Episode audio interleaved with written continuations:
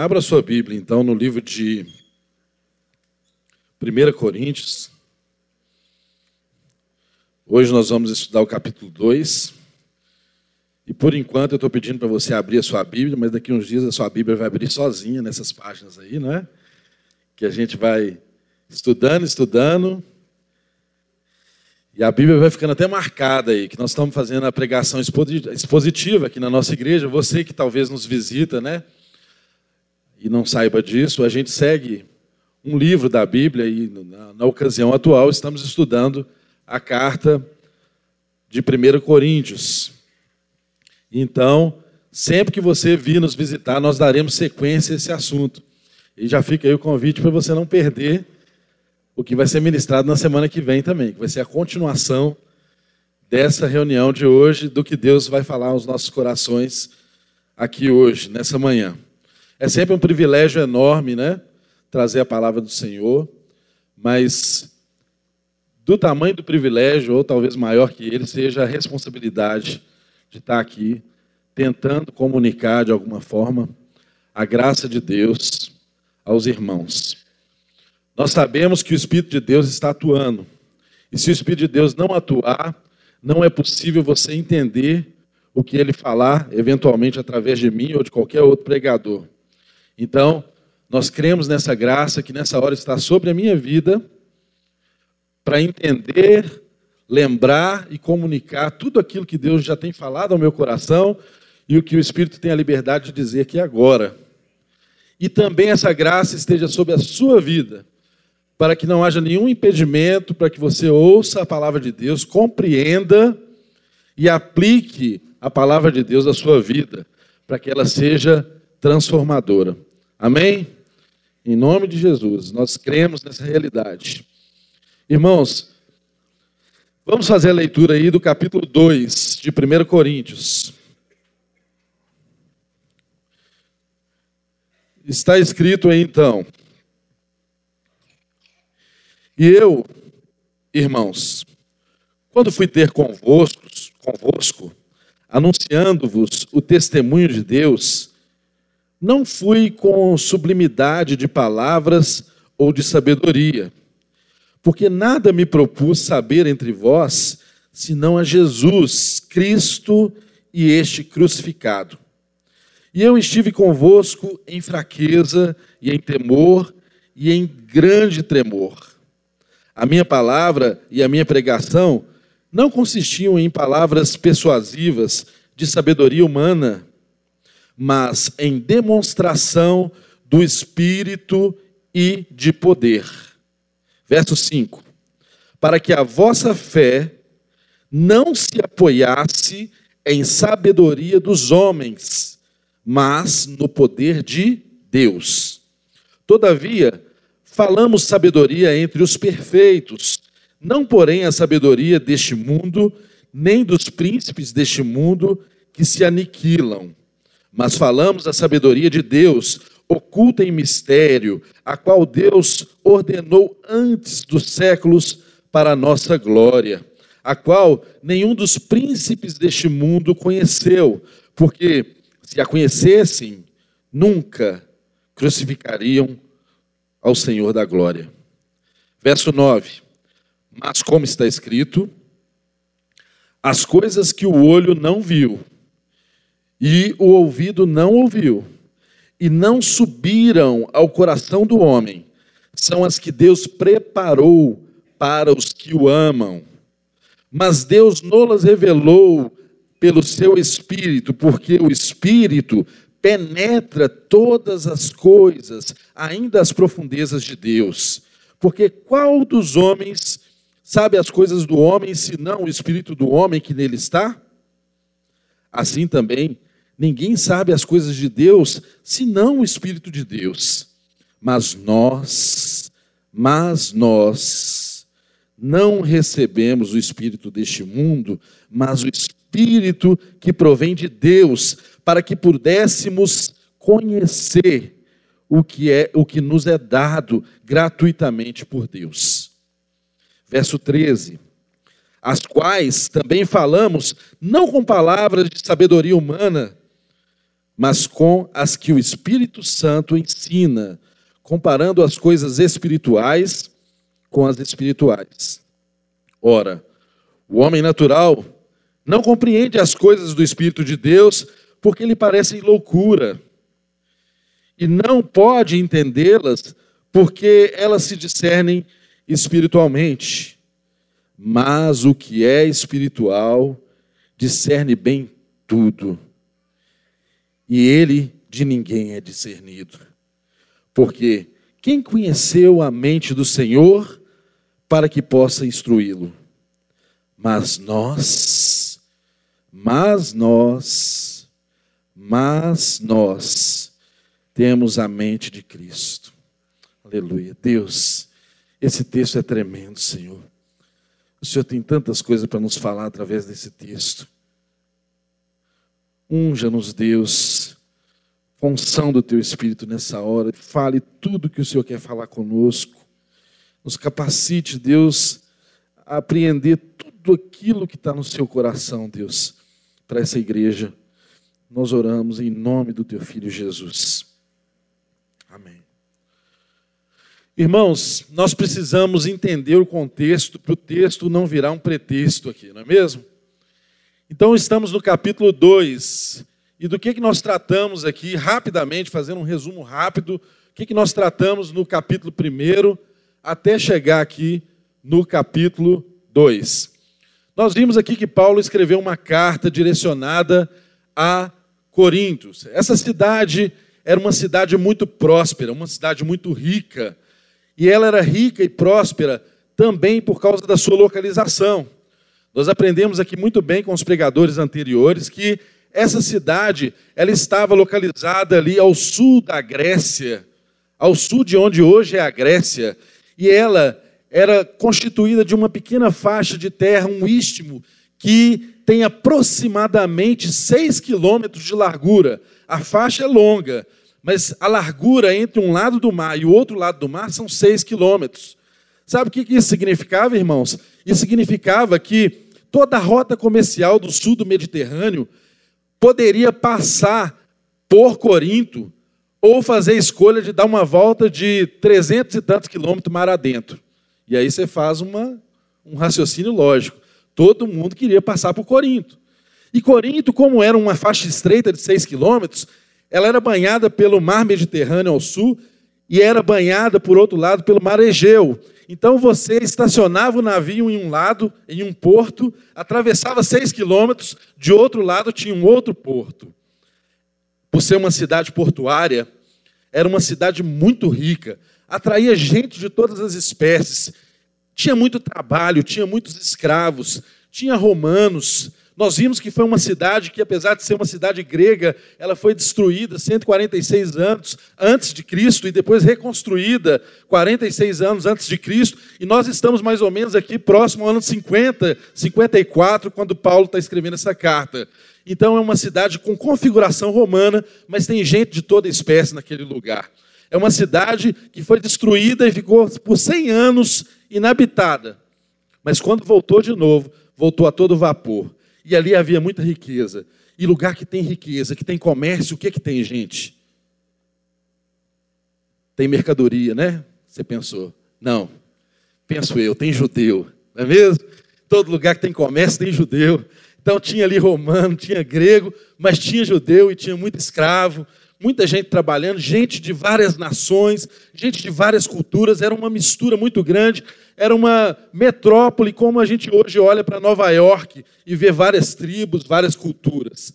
Era assim a cidade de Corinto, com todo o privilégio da sua localização, com toda a sua cultura.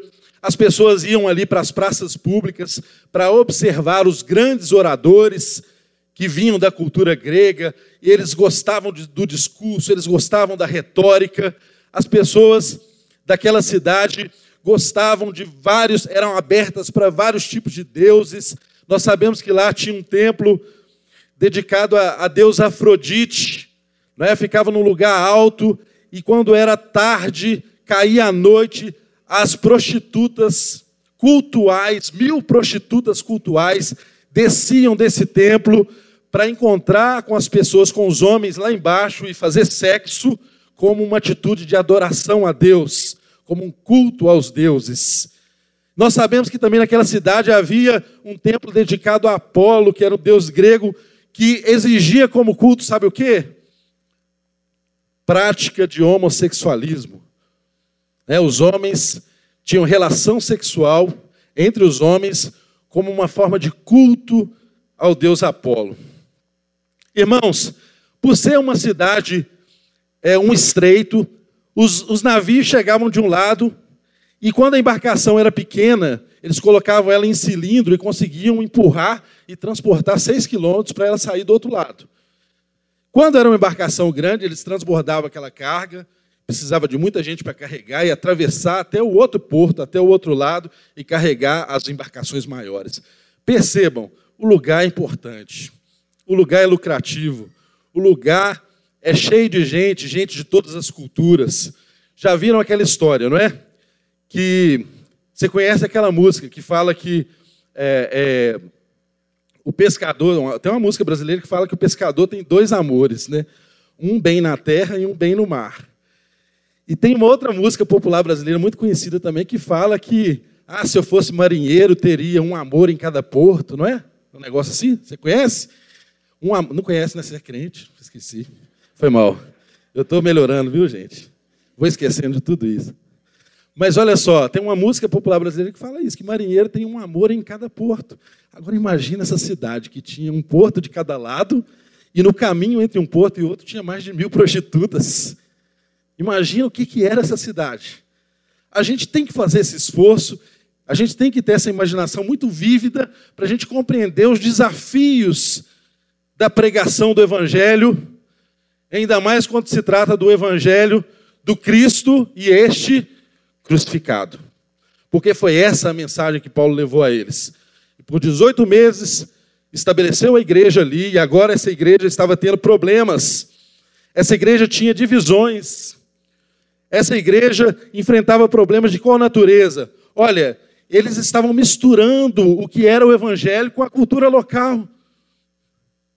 Eles queriam tornar o evangelho mais agradável às pessoas que ali estavam. Eles queriam tornar a cruz de Cristo, colocar um temperinho a mais, colocar algo a mais para ela ser atrativa a todas as pessoas. Qualquer semelhança com os dias de hoje não é mera coincidência. Somos corintianos, todos, nesse aspecto. Não é?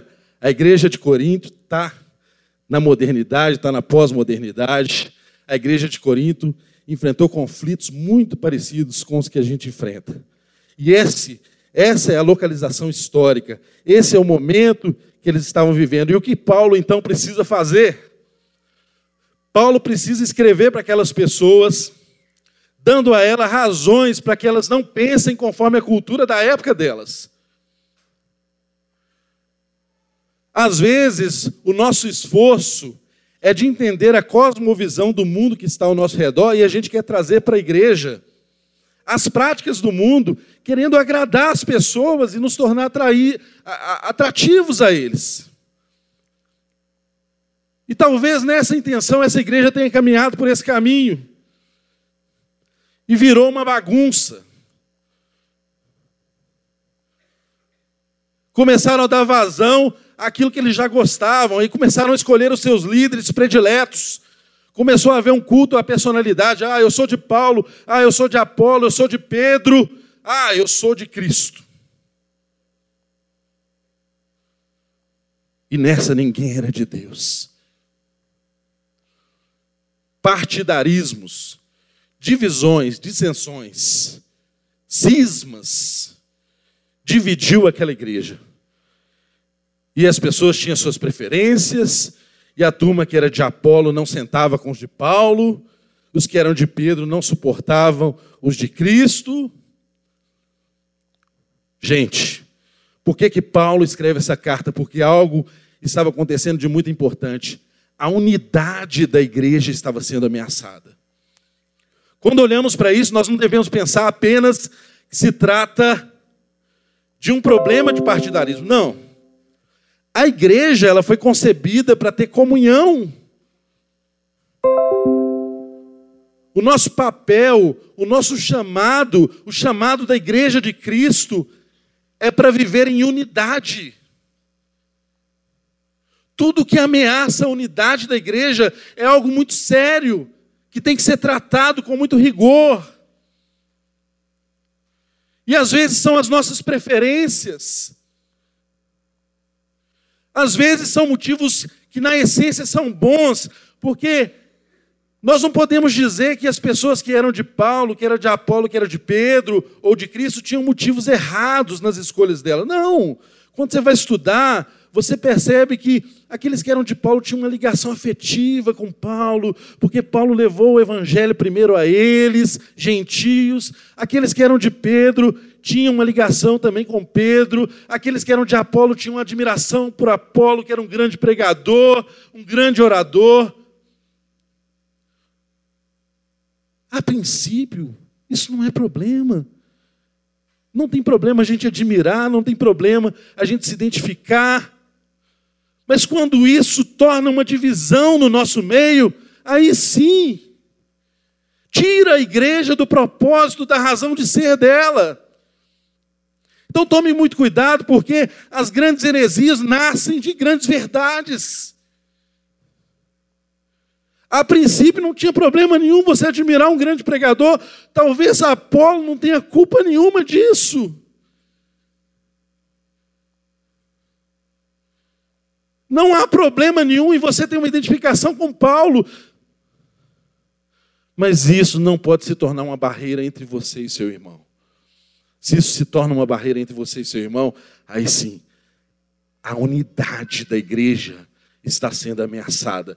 E quando a unidade da igreja é ameaçada, o propósito de Deus está sendo afrontado. O projeto do Pai está sendo afrontado. É isso que nós precisamos compreender, queridos que estava acontecendo ali naquele momento.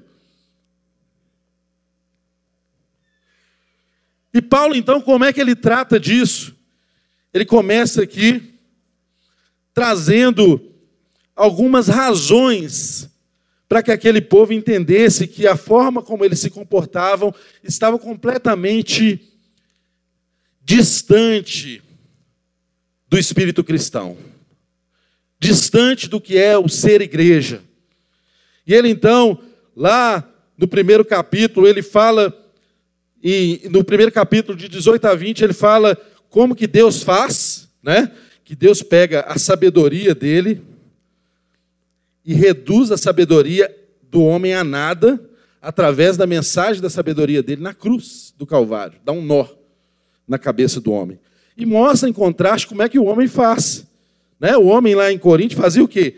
ele fazia com que a sabedoria humana desse ênfase a ele, transformasse ele numa personalidade, ou mesmo aqueles que buscavam essas personalidades. Era chique falar assim: olha, eu sou de Apolo. Meu irmão, o dia que for chique você falar assim, eu sou da igreja Lagoinha Mineirão, saiba que isso é um inferno na nossa vida. Não tem nada de chique nisso. Nós somos do corpo. Então, queridos, Paulo começa a construir argumentos. Ele argumenta também no capítulo 1, de 26 a, a 30, em linhas gerais, bem geralzão, dizendo aqui, que olha só, reparai a vossa vocação, visto que não foste, não foi chamado muitos sábios segundo a carne. Ele está dizendo para a igreja de Corinto assim: olha só, olha aqui, Olha no espelho, olha para vocês. Está vendo? O chamado de Deus não foi para o sábio segundo a carne. Deus chamou gente como você, como eu. O próprio chamado seu já é uma resposta para aquilo que a gente deve buscar como ser igreja. Se coloque no seu lugar. Entenda o propósito de Deus. E ele continua Além da constituição da igreja, ele começa aqui agora no capítulo 2. Agora que eu vou começar a pregar, tá, gente? ele começa aqui no capítulo 2 a traçar o que? O conteúdo e a maneira de pregar o Evangelho. Ele começa a mostrar qual é o conteúdo do Evangelho e qual é a maneira que se prega o Evangelho. E aí acompanhe comigo a leitura, dizendo assim: olha, e eu, irmãos, versículo 1, quando fui ter convosco, anunciando-vos o testemunho de Deus, não fui com sublimidade de palavras ou de sabedoria, porque nada me propus saber entre vós, senão a Jesus Cristo e este crucificado. Veja bem, Paulo está lembrando a eles que quando ele foi lá implantar a igreja, levar o evangelho, dar testemunho de Deus, de Cristo, ele não fez isso usando de palavras de sabedoria humana, de palavras de ostentação, pode estar na sua Bíblia, na sua linguagem. O que, é que nós aprendemos com isso, gente? Paulo está dizendo, está confrontando eles diante daquela expectativa que eles tinham o culto a personalidades. O culto à sabedoria grega, ao conhecimento sob o ponto de vista da filosofia grega, que estava misturada ali no meio deles. E Paulo fala: olha, eu não usei desse artifício, por mais que ele pudesse, porque ele conhecia a história, ele conhecia de retórica, ele conhecia a filosofia, ele era um homem culto, mas ele disse assim: olha, eu decidi, quando fui ter convosco, anunciando o testemunho de Deus, não fui com sublimidade de palavra ou de sabedoria. E o versículo seguinte diz assim: Porque nada me propus saber entre vós, senão a Jesus Cristo e este crucificado. Paulo tomou uma decisão. Queridos, todo aquele que prega o Evangelho precisa tomar uma decisão. Como nós estamos carentes nos dias de hoje de pregadores que tomam uma decisão. E Paulo tomou uma decisão, ele disse assim: Eu decidi pregar a Cristo, e Cristo, a Jesus Cristo crucificado, que é um sinal de vergonha, que é um sinal de derrota, que é um sinal de loucura. Mas eu decidi pregar o que é o Evangelho. Eu, Paulo, entendi que nós não podemos ir além da cruz. Eu, Paulo, entendi que nós não precisamos fazer um temperinho no Evangelho para ele ser mais palatável às pessoas que o ouvem. Eu, Paulo, decidi que mais importante do que a popularidade é eu pregar a verdade. E no dia de hoje, o que nós vemos às vezes são pessoas se esforçando para se tornar popular. E muitas vezes alguns pregadores se tornam mais popular do que o próprio Cristo, do que a própria mensagem. Olha que loucura. O mensageiro ser mais importante que a mensagem.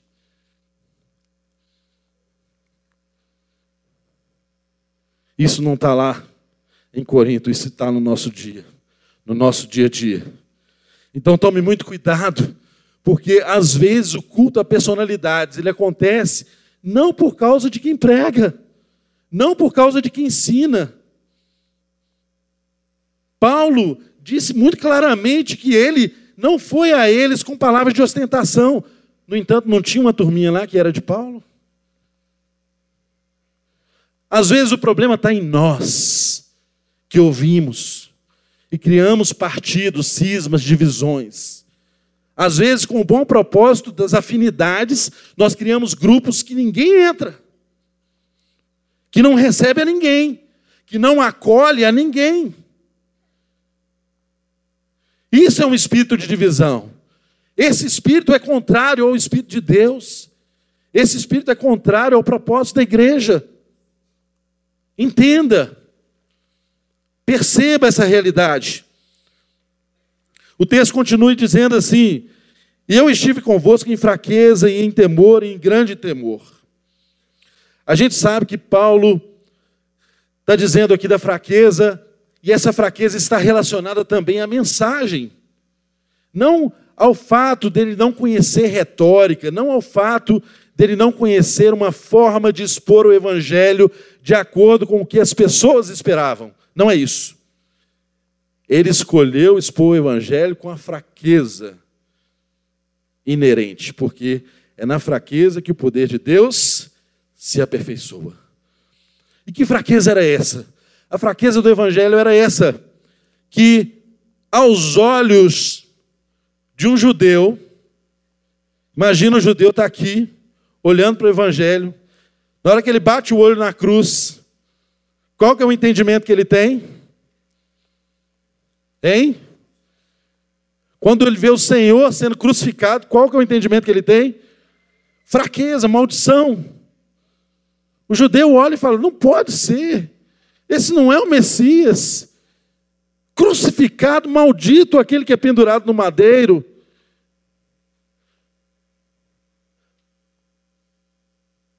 E o grego?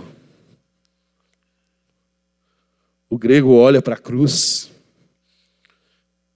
e vê aquele que Paulo diz que é o rei do universo, o grande salvador, o Messias, crucificado. Qual que é a mentalidade do grego? Isso é uma loucura. Não tem lógica nisso.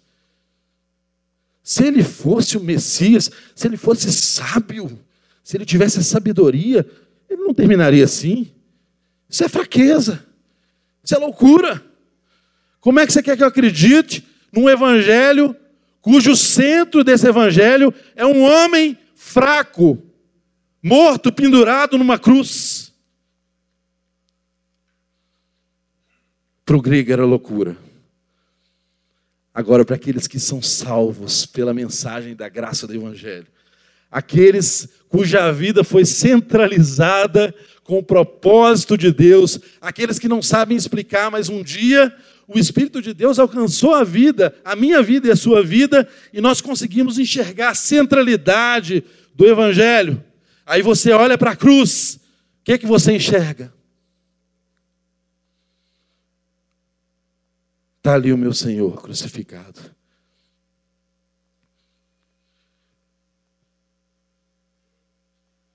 Pode o judeu entender que é escândalo.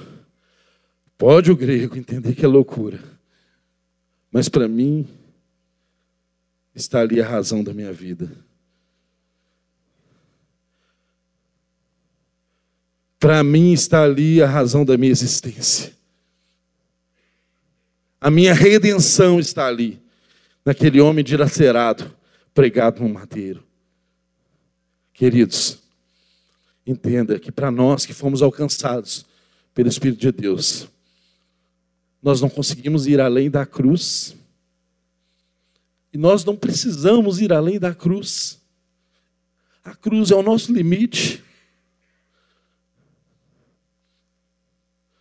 A cruz é o sacrifício cabal, é o sacrifício suficiente. Você tem que crer nessa verdade.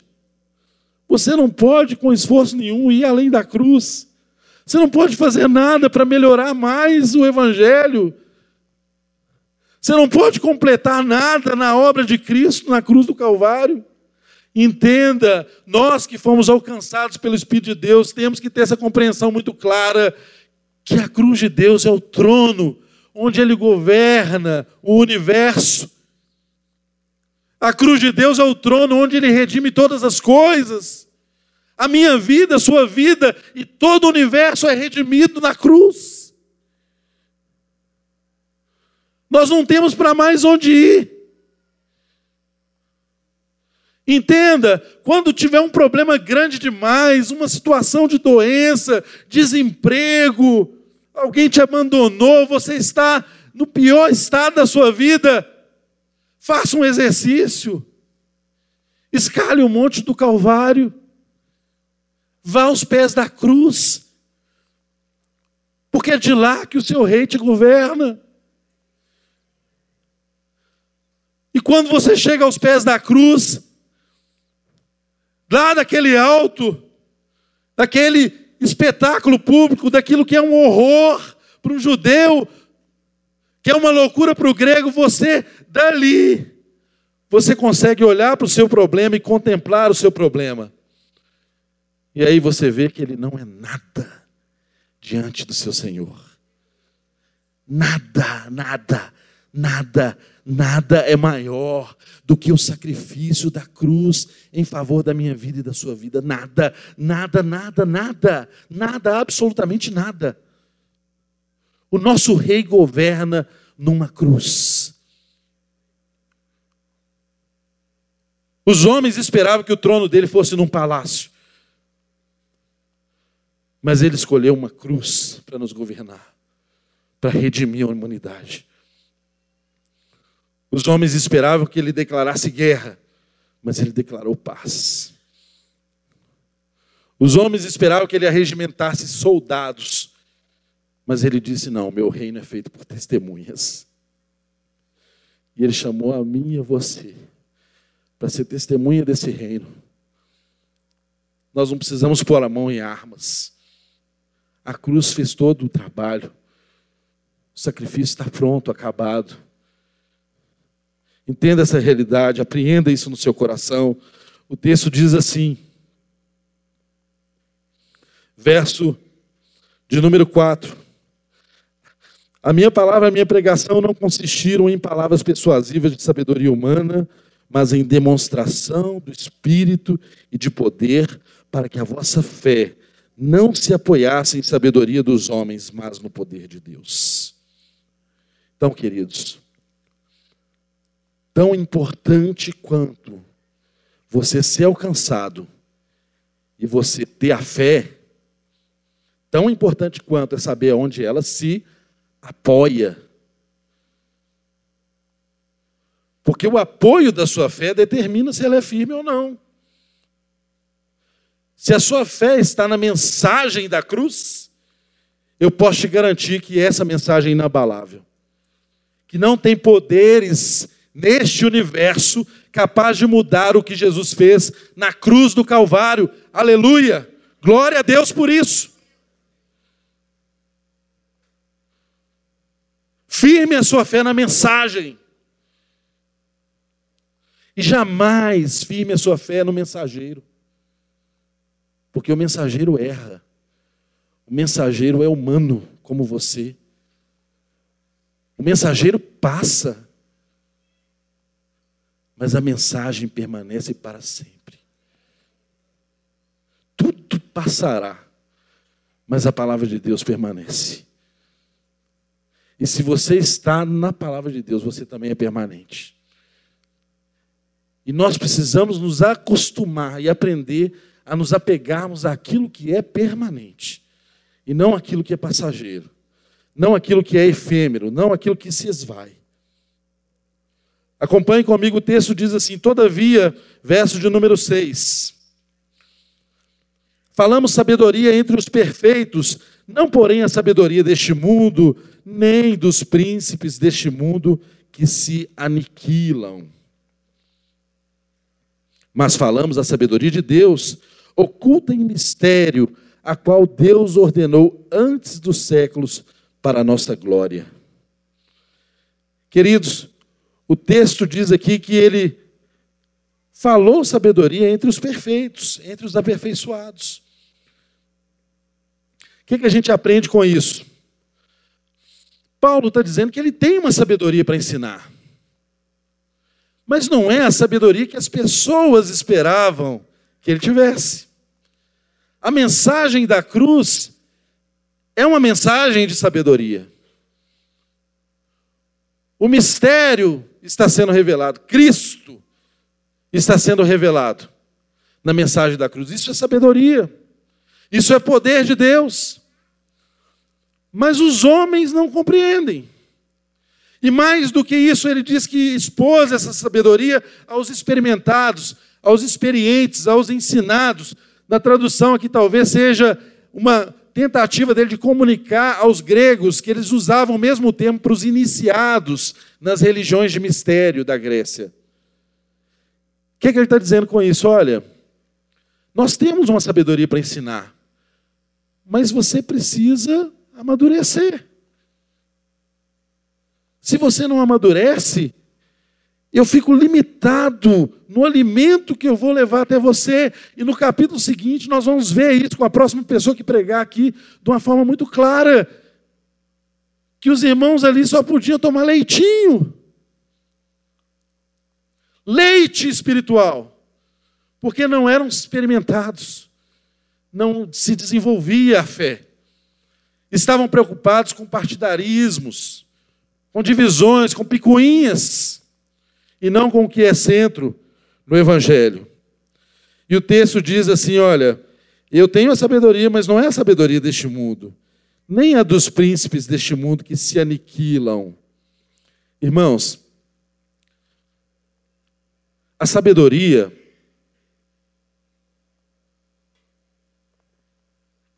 ela é alvo de estudo há muitos anos, inclusive antes de Cristo. Na Grécia Antiga, já se estudava e já se teorizava acerca da origem do conhecimento. E basicamente duas correntes teóricas que apesar de terem sido mais desenvolvidas na modernidade, lá na Grécia, em Sócrates, em Platão, já existia uma base para isso. Duas correntes teóricas, que era uma chamada empirismo e outra chamada racionalismo. O que, é isso? O que, que o empirismo ensina? Preste bem atenção que você vai perceber qual que era a mentalidade que governava aquelas pessoas e o que que Paulo, qual a pretensão de Paulo em ter uma comunicação eficaz do evangelho ali para aquele povo. O que, que o empirismo dizia? O empirismo dizia que você só pode alcançar o conhecimento através das experiências sensoriais. Você só podia alcançar a verdade através do da visão, da audição, do olfato, do tato. O empirismo pregava que era necessário uma experiência para saber e descobrir a verdade. Então, o empirismo, para o empirismo, o conhecimento sempre era a posteriori, ou seja, parece uma palavra difícil, mas o sentido é que, que o conhecimento ele se consolidava depois. Então tinha que experimentar, tinha que sentir. É o Tomé que pede lá para tocar no, na, na mão de Jesus. Olha, eu tenho que tocar, eu tenho que ver para crer, eu tenho que tocar para saber que é verdade. Essa é uma mentalidade do empirismo. Experiências que comprovam. Agora, tinha também a, a, corrente da teoria do conhecimento, que a origem do conhecimento poderia ser por um meio de racionalismo. Já o racionalismo, ele pegava deduções, ele pegava é, raciocínios lógicos, organizava esses raciocínios lógicos e chegava a uma conclusão que poderia ser uma regra universal. Não precisava necessariamente passar por experimentos para você concluir que aquilo era uma verdade, que aquilo era um conhecimento.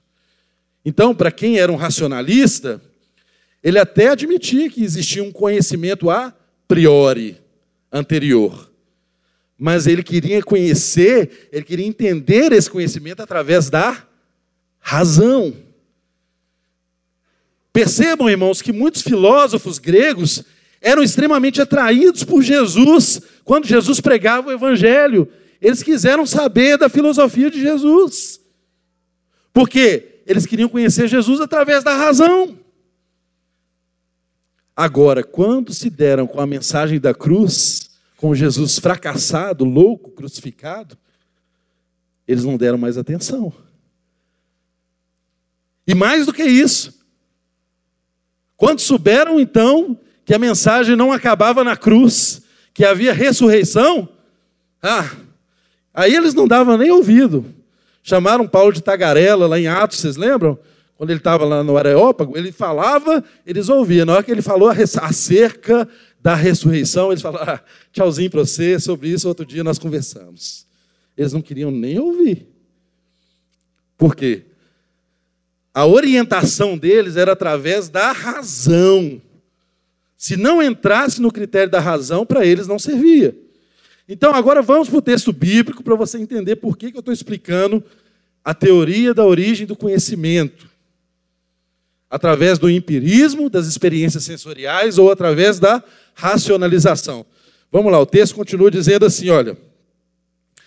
Mas falamos sabedoria de Deus oculta em mistério a qual Deus ordenou antes dos séculos para a nossa glória, a qual nenhum dos príncipes deste mundo conheceu, porque se a conhecesse, nunca crucificariam o Senhor da glória.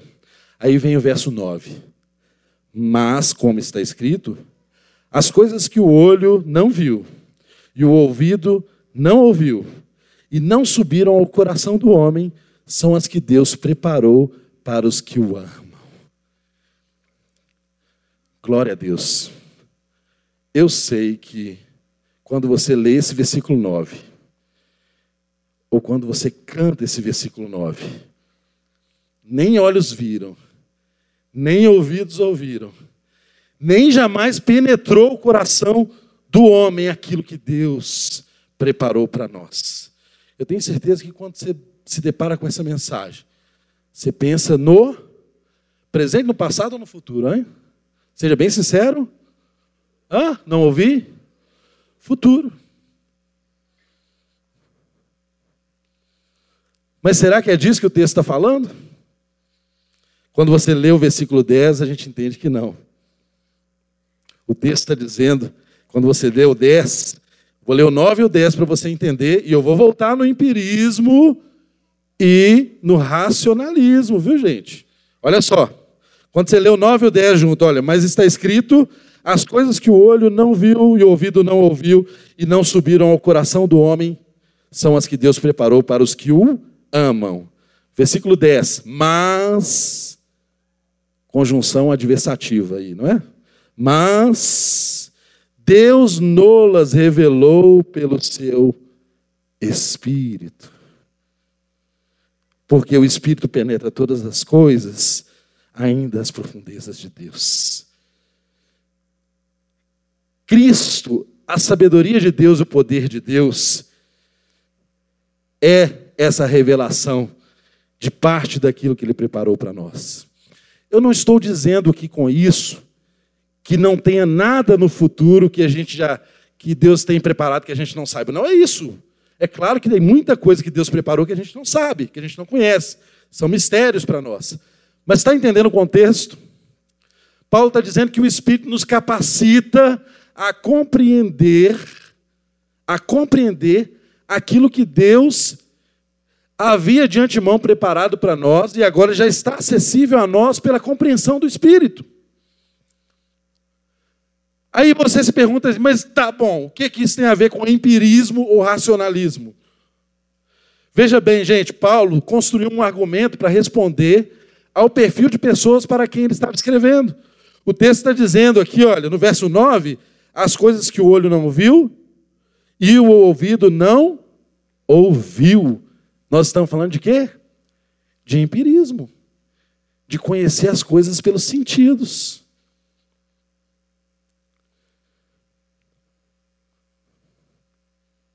O olho não viu, o ouvido não ouviu.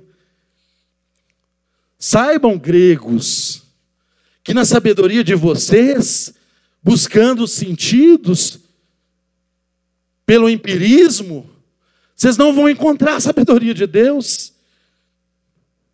O olho não verá, o ouvido não ouvirá, os sentidos não vão captar. Mas ficou apenas no empirismo? Não. Ele deu uma resposta para os racionalistas aqui também. Porque o texto continua dizendo assim: olha, ele podia ter parado aí, né? mas ele disse mais. Ele diz assim: olha, e não subiram ao coração do homem. Gente, coração é a sede do conhecimento, é a mente do homem. O racionalista, ele fazia deduções lógicas. Então, são coisas que não subiram à mente do homem, são as que Deus preparou para aqueles que o amam. Então, ele estava dizendo para os racionalistas também: olha, não adianta você procurar a sabedoria de Deus nos seus raciocínios. Já perceberam, gente? Às vezes a gente conversa com gente tão inteligente, gente tão gabaritada, tão preparada, que olha para você, e às vezes você também é uma pessoa preparada, estudada. Quantos de nós não deparamos com alguém na universidade que vira para você e fala assim: olha, você é tão inteligente, mas eu não entendo por que você é crente. Você é um cara tão inteligente e você é crente. Por que, que isso acontece? Porque ele não pensa com as categorias que você pensa. Não está revelado para ele, porque aqui está a chave de nós entendermos Deus é a mente de Deus. O conhecimento de Deus, ele não é uma mera um mero esforço humano pelos sentidos para compreender a sabedoria de Deus. Não é o homem, não é do homem para Deus, é do céu para a terra, meu irmão. É o próprio Deus que se revela a nós. E se ele não tivesse se revelado a nós, até hoje estaríamos tateando aí no escuro, sem saber quem nós somos, sem ter consciência de si. Compreenda essa verdade que o texto diz. Olha, os príncipes deste mundo não entenderam isso, porque senão diante de Jesus, os príncipes deste mundo, os representantes da Palestina, Pilatos, Herodes, o sinédrio, o sumo sacerdote, os escribas, se eles tivessem essa compreensão, eles não teriam crucificado a Jesus. Mas por que, que eles não compreenderam? Porque eles não tinham a chave dessa compreensão, que é o Espírito de Deus. E eu e você temos essa realidade em nós. Glória a Deus. Aleluia. Nós temos o Espírito de Deus. E o que o texto diz aqui, de uma forma muito clara, é que Deus revelou pelo seu Espírito, porque o Espírito penetra as coisas, ainda as profundezas de Deus. E ele usa um argumento aqui no verso 11: porque qual dos homens sabe as coisas do homem, senão o Espírito do homem que nele está? E ele conclui logicamente: assim também ninguém sabe as coisas de Deus, senão o Espírito de Deus. Não se esforce para conhecer Deus. Através do Espírito, peça a Deus a revelação dele na sua vida. Não é um esforço.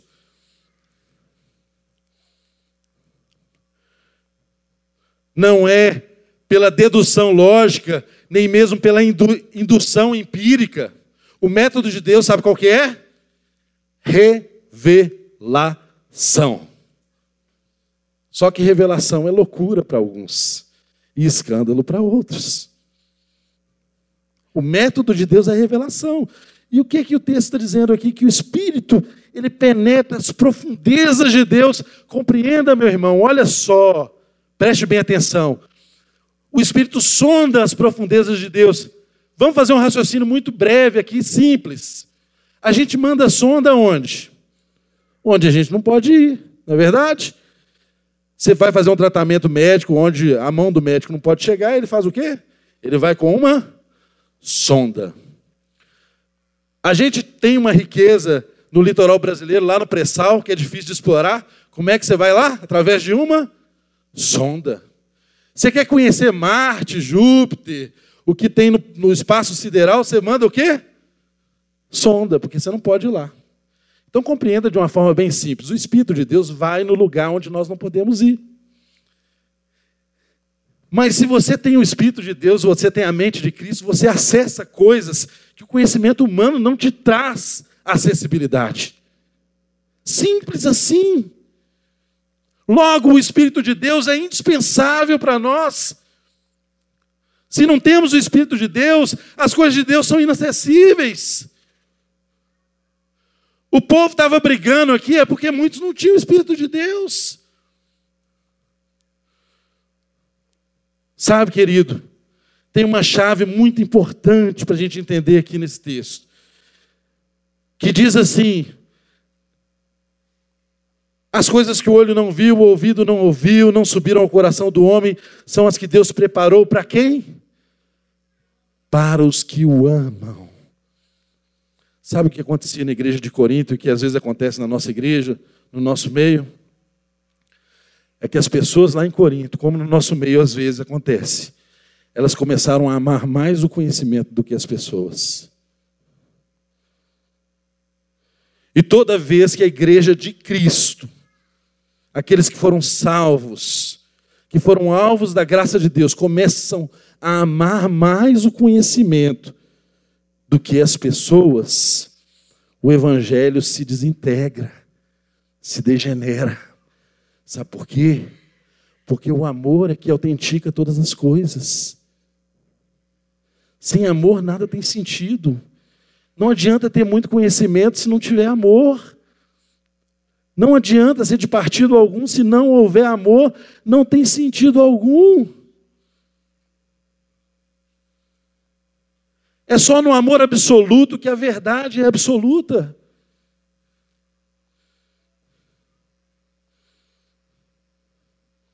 E é só no amor que a verdade do Evangelho pode se tornar verdade na vida de alguém. Compreenda essa realidade. Não adianta você ensinar a verdade sem amor.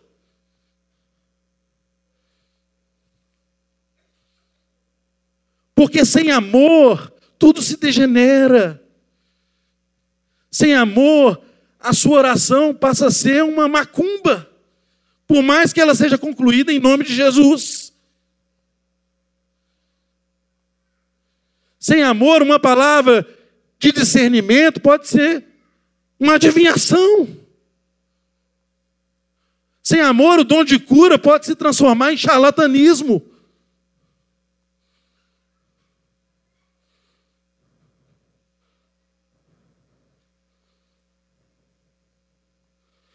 Sem amor, a vida abundante que Deus prometeu para mim, para você, pode se transformar em mera existência. E saiba de uma coisa: Jesus não te chamou para existir. Ele quer te dar vida e vida em abundância.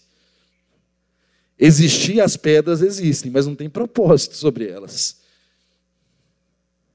Entenda essa realidade que o texto está nos ensinando. Eu já estou concluindo.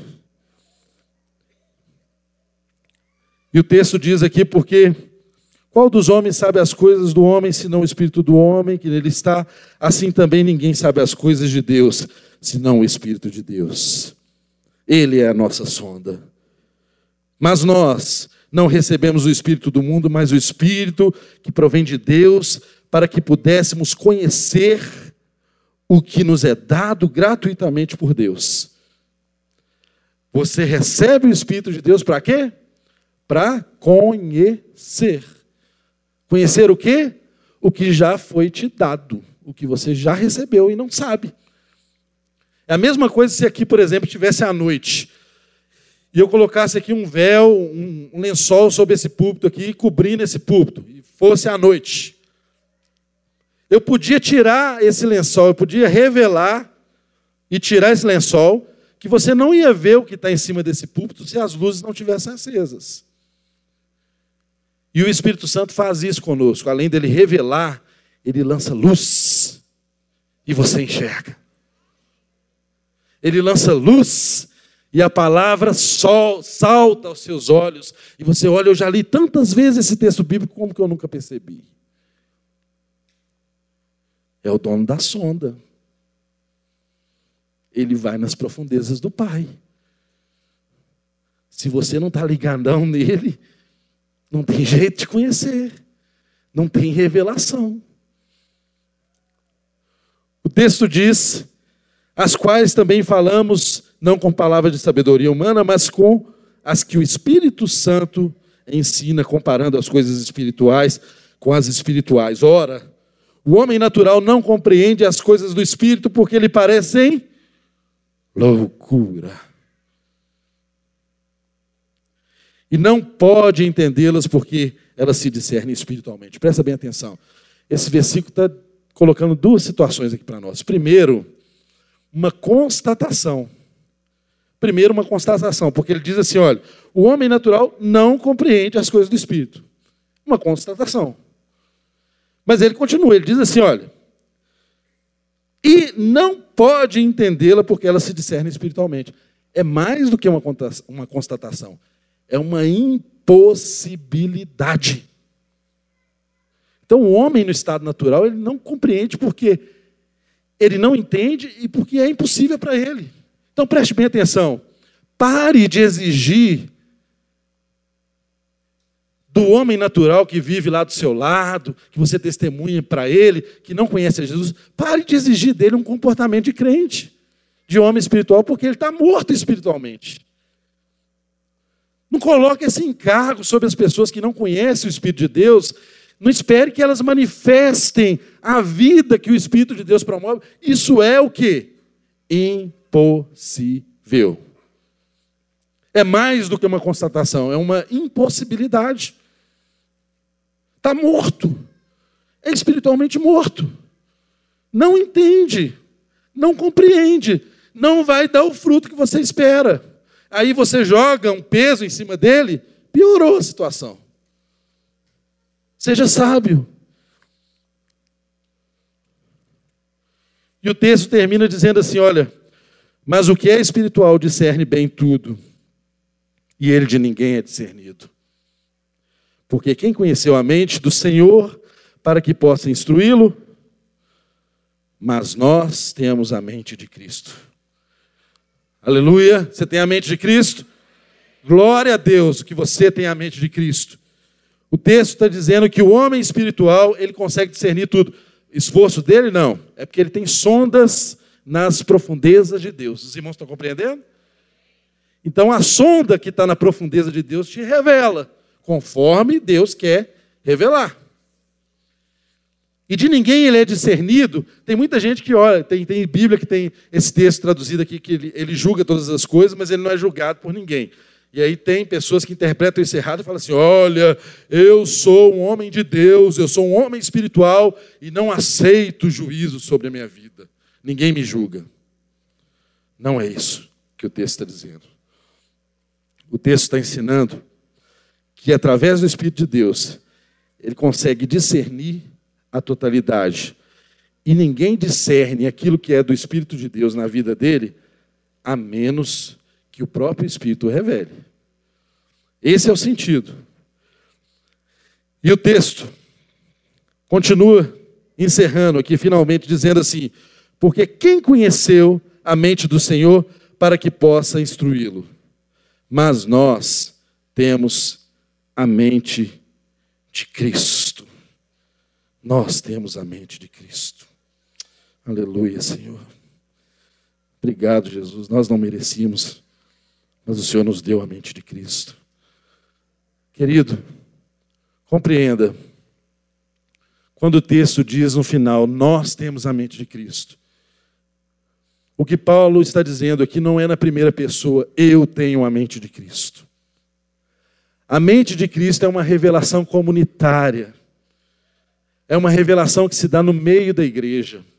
Nenhum de nós, isoladamente, podemos dizer que somos completos em nós mesmos.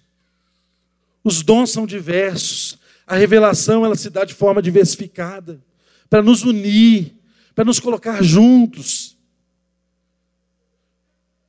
É no nós, é no plural, é quando nós somos igreja unida longe dos partidarismos que Paulo está combatendo aqui. É quando nós entendemos a mensagem da cruz e compreendemos que a cruz chama nós, a cruz não chama eu. É quando nós compreendemos que Jesus nos ensina a orar Pai Nosso e não Pai meu. Venha a nós o teu reino e não venha a mim o seu reino. Essa é a mentalidade de Cristo. Porque Cristo, sendo Deus, ele não teve por usurpação ser igual a Deus. Antes, a si mesmo, ele se humilhou, assumiu a forma de homem, encarnou-se, viveu como homem, venceu todas as coisas e foi até a morte e morte de cruz. Cristo entendia o significado do nosso. Cristo estava no seio da Trindade. Esse texto fala do Pai, do Filho e do Espírito Santo. Para concluir, eu quero que você entenda essa realidade que esse texto nos ensina. Ele fala de uma forma geral que o Pai é a fonte da redenção. O Filho é o mediador da redenção, mas o Espírito Santo é que é o aplicador da redenção. O Pai é a fonte da redenção. O Filho é o mediador da redenção, mas o Espírito Santo aplica a redenção. Isso equivale a dizer: é como se o pai tivesse projetado uma casa. O pai projetou a casa. Aí o filho veio e construiu a casa. Linda a casa, linda. Aí o Espírito Santo vem agora e começa a adornar essa casa, decorar. E nos chama para morar nessa casa. Só que tem um problema sério que a gente nunca morou nessa casa. A gente não sabe como que se comporta nessa casa. O nosso problema é que a gente morava antes num jardim. No início a gente morava num jardim, a gente comia fruta no pé, a gente tomava banho no rio.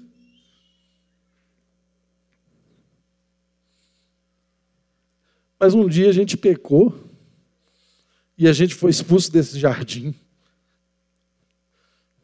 Mas a graça dele veio até nós, nos alcançou, porque antes da fundação do mundo, o texto estava dizendo, e lá em 1 Pedro diz de uma forma muito mais clara, que Deus, o sacrifício de Jesus, ele era conhecido e efetivo antes do mundo ser mundo. Deus nos chamou nos limpou, nos lavou, nos restaurou, e agora o Espírito nos chama para morar na casa dele. Mas a gente não conhece essa casa. A gente não está acostumado com essa casa. Sabe, querido, antes a gente morava no jardim, agora eles nos chamam para sentar nas regiões celestiais com Cristo Jesus. É mais do que o jardim a gente senta na mesa de Deus, a gente vai comer com Deus, mas a gente não sabe nem o que é comida. Sabe, querido, se o Espírito de Deus não ensinar a mim e a você, a gente a gente entra nessa casa e a gente vai a gente vai comer na privada e cagar na mesa. É isso que vai acontecer. A gente não sabe o sentido das coisas. A gente não sabe o que Deus preparou para nós. É só o Espírito que ensina a gente a ser gente. Tire da sua cabeça esse conceito de que ser espiritual é ser distante das pessoas, é, é orar demais, é ficar no monte, é ficar. Tu, tudo isso é importante, mas olha só. Você já é um ser espiritual. Sabe qual que é o desafio de Deus agora? O desafio de Deus não é transformar um ser humano em um ser espiritual. O desafio de Deus agora é transformar um ser espiritual em um ser cada vez mais humano. É isso. Quer conhecer uma pessoa espiritual? Olhe para a vida dela e vê se ela é muito humana. Se ela não for cheia de Deus, ela não vai conseguir ser muito humana. Talvez você pense que, que muito espiritual são as personalidades que são cultuadas. Os grandes líderes que às vezes a gente cultua, você pensa que eles é que são super espirituais. E a gente descobre a espiritualidade de Deus nas pessoas mais simples. Gente que é gente, que está aprendendo a ser gente. É o ser espiritual aprendendo a ser humano.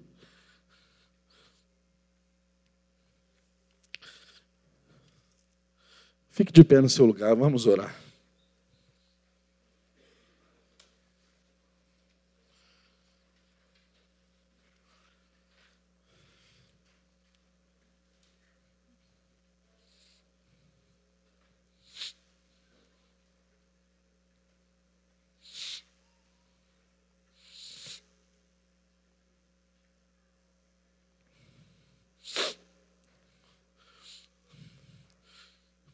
Se tiver algum músico, tecladista presente aqui, pode vir aqui tocar nessa hora.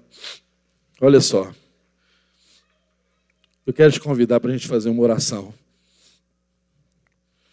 Talvez você nunca tenha compreendido a realidade do Evangelho tal como hoje.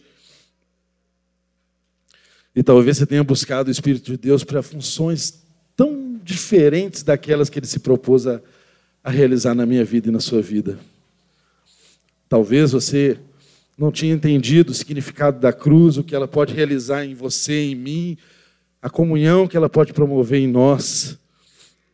E a sua vida talvez trava e você pensa assim: olha, eu tento ler a Bíblia, eu não consigo entender o que Deus diz, eu até me esforço, eu faço planos de leitura bíblica diário, mas eu leio e eu não entendo, não chega ao meu coração, não chega à minha compreensão.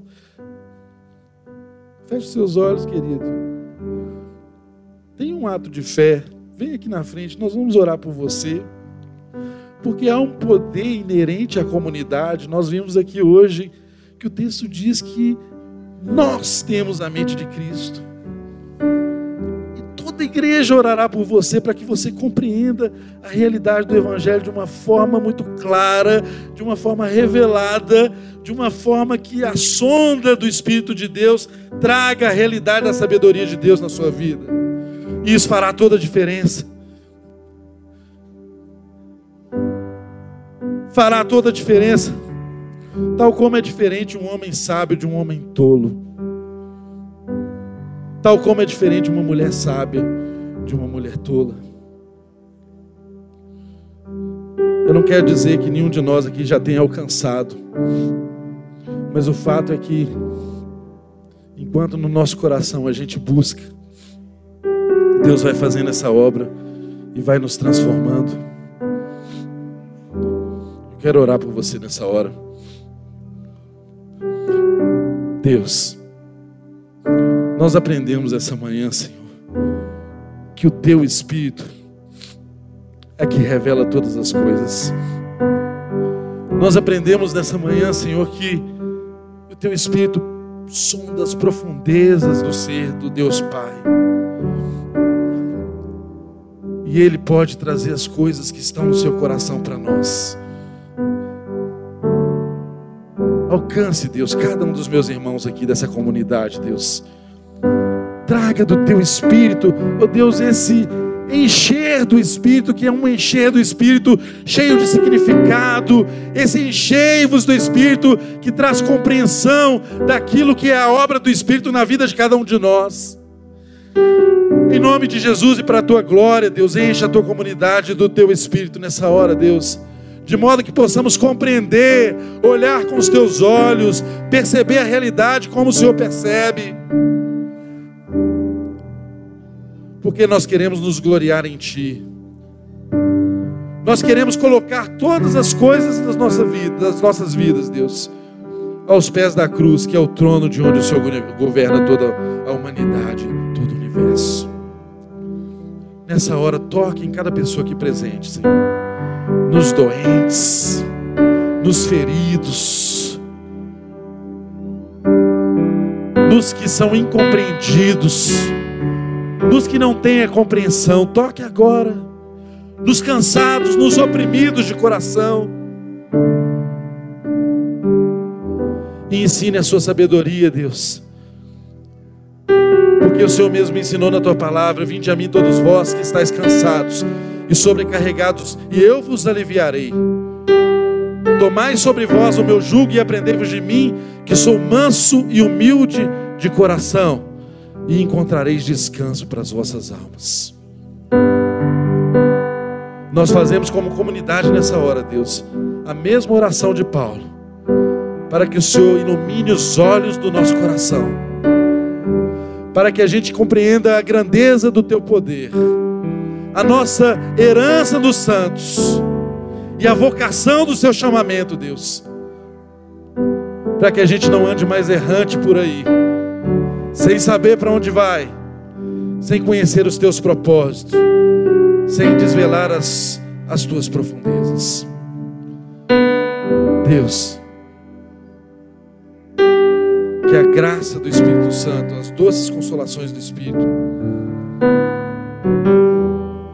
que o Pai e o Filho, que a Trindade seja toda sobre a sua comunidade, Deus, e alcance-nos com todos os benefícios da cruz do Calvário, que é escândalo e loucura para aqueles que não entendem, mas nós confessamos que para nós é o teu poder revelado, para nós é a tua sabedoria revelada.